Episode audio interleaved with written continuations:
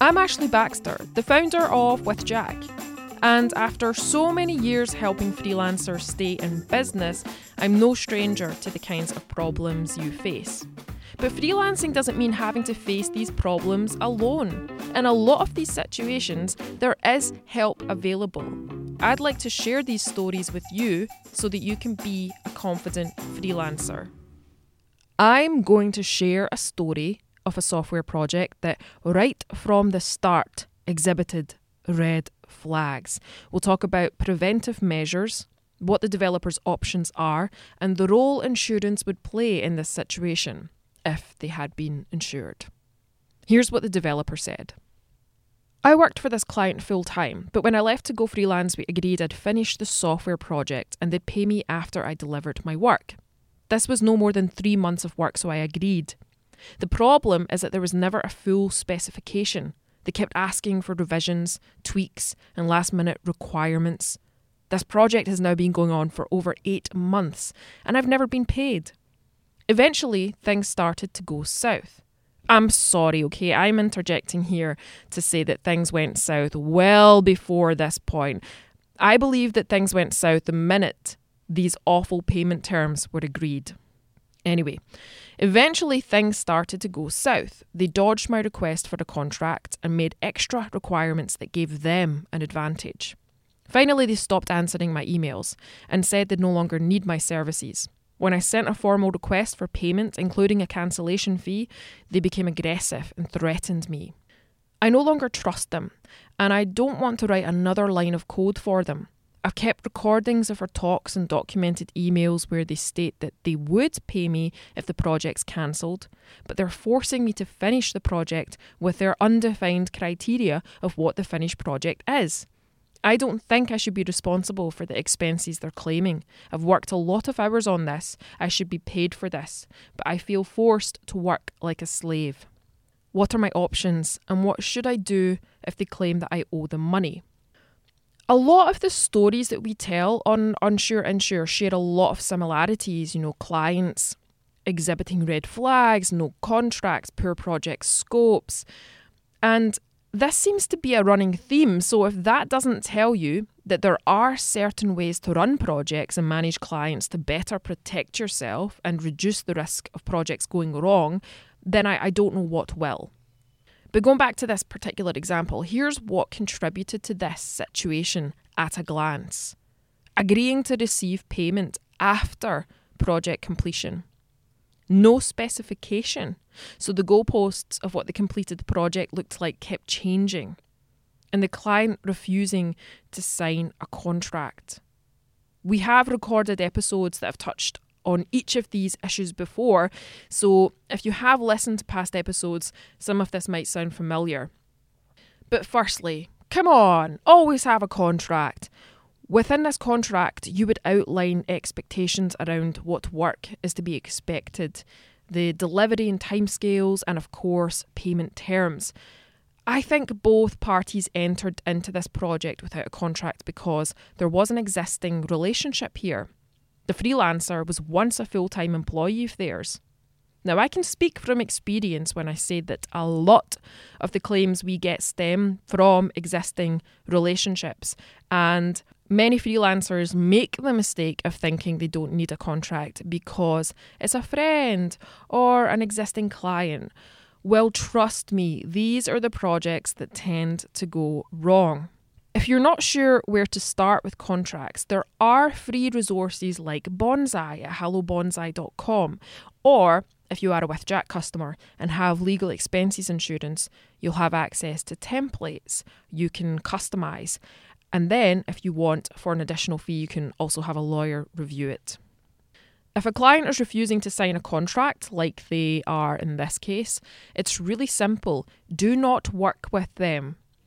This is a huge red flag and it can indicate many things from a lack of professionalism to one party hoping to take advantage of the other party. So use this as a very simple vetting process. Client won't sign a contract, and fair enough if they want to negotiate a few terms, but if a client won't sign a contract, there is no project. End off. Solid project scopes. It's another topic that we have covered in quite a bit of depth in episode 7. Client wants me to finish her project and is asking for damages. So please listen to that if you want more information on the importance of a solid project scope and tips from designer and photographer Dan Rubin on how he approaches that. It's so important to work with your client to fully understand their requirements and the scope of the project. Part of the work that you do with any new project is to make sure there are no misunderstandings in relation to the scope and to discover as much detail in advance as possible. This helps to lock down what work is to be expected, which means you're not veering wildly off track and having a three month project turn into an eight month project. And even if the project is prolonged because the client has extra requirements, like they do in this case, there's an agreement, a contract in place that this then requires the budget and timescale to be adapted so that you're still getting paid for the extra work that you're doing. Let's talk about better payment terms. In this case, the client suggested that payments made after project completion. Now, who does that benefit exactly? Because it doesn't benefit the freelancer who has a business to run and bills to pay.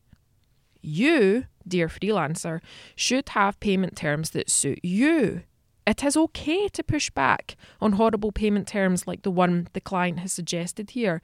It's okay to say, actually, my payment terms are 40% upfront, 40% when we've reached a certain milestone, and 20% upon completion.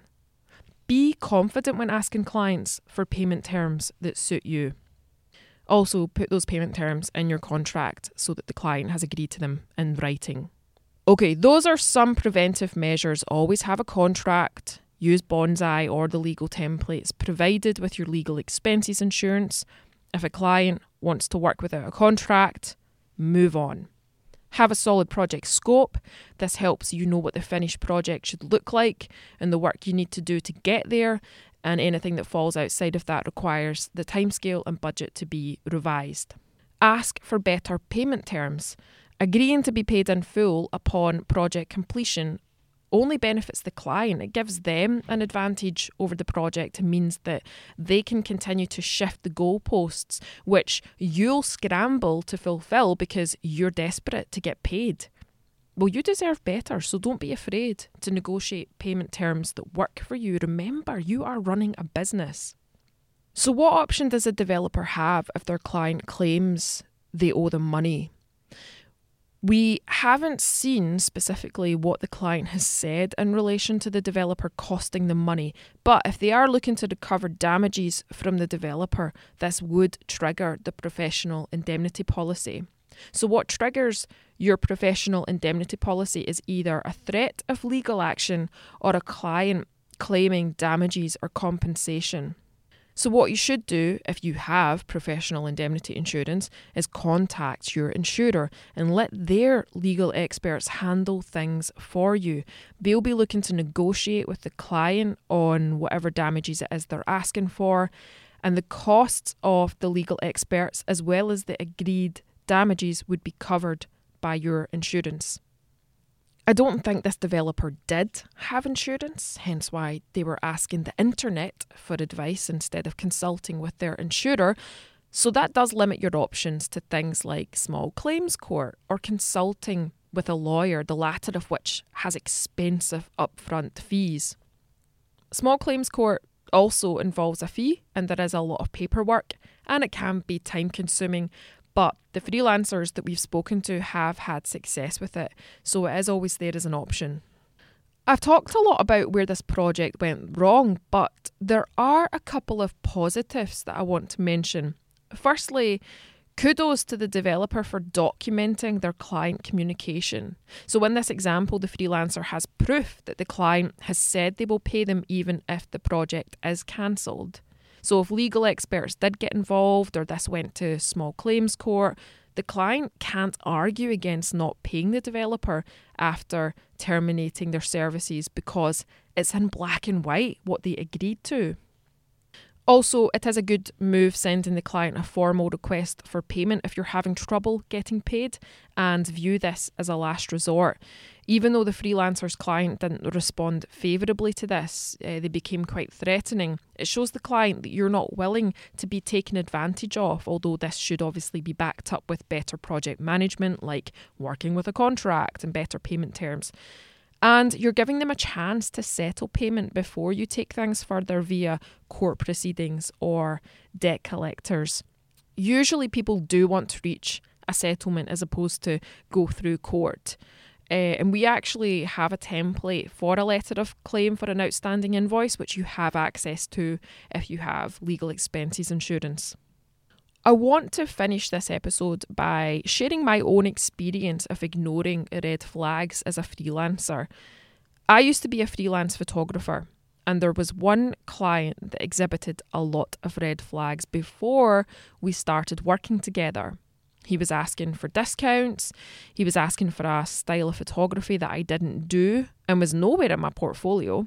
He didn't sign my contract, which I made the mistake of viewing as oh, I have a really laid back client here who wants to keep things nice and casual. He was also trying to extract more work from me, but at a fraction of the cost. And the list goes on, to be honest. Now, I had a feeling that this would be a difficult job, but I, like many freelancers, ignored my gut because I wanted to earn money. The job itself wasn't great, I definitely felt overworked and underpaid and underappreciated. But the real problems began after I delivered my photos because this client made life difficult. He wanted constant revisions to the edits, which, if he'd signed my contract, I could have pointed out that X amount of revisions are included, but beyond that number, I require further compensation. He was never happy, and I spent a lot of time trying to make him happy and a lot of time communicating with him, which spanned several weeks after the job was completed. If I actually sat down and worked out how much money I earned between the shoot, the revisions, and the meetings, I'm pretty sure I made a loss. And ultimately, the money just wasn't worth the stress, and I learned the hard way to really trust my gut with clients. So here is my friendly reminder from one ex freelancer to another freelancer. Trust your instinct if a client is showing red flags before you begin working together. To recap, always have a contract, even if there is an existing relationship, because in our experience, those are the projects that tend to go wrong. Define a solid project scope so that the client can't continually shift the goalposts of what the finished project looks like. Negotiate better payment terms. I can't think of a single situation where it is beneficial for the freelancer to be paid in full after the project's completed. If your client is looking to recover damages from you, your professional indemnity policy will help. Let the insurer's legal experts negotiate with your client to reach an outcome and the cost of the legal experts and damages will be covered under your policy.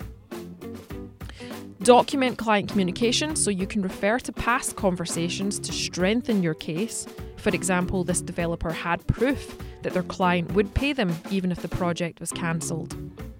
Use the overdue payment letter templates that are included in your legal expenses insurance, or consider using the debt recovery service where a solicitor will chase your overdue invoices on your behalf. And lastly, trust your instinct if a client's exhibiting red flags before you begin working together.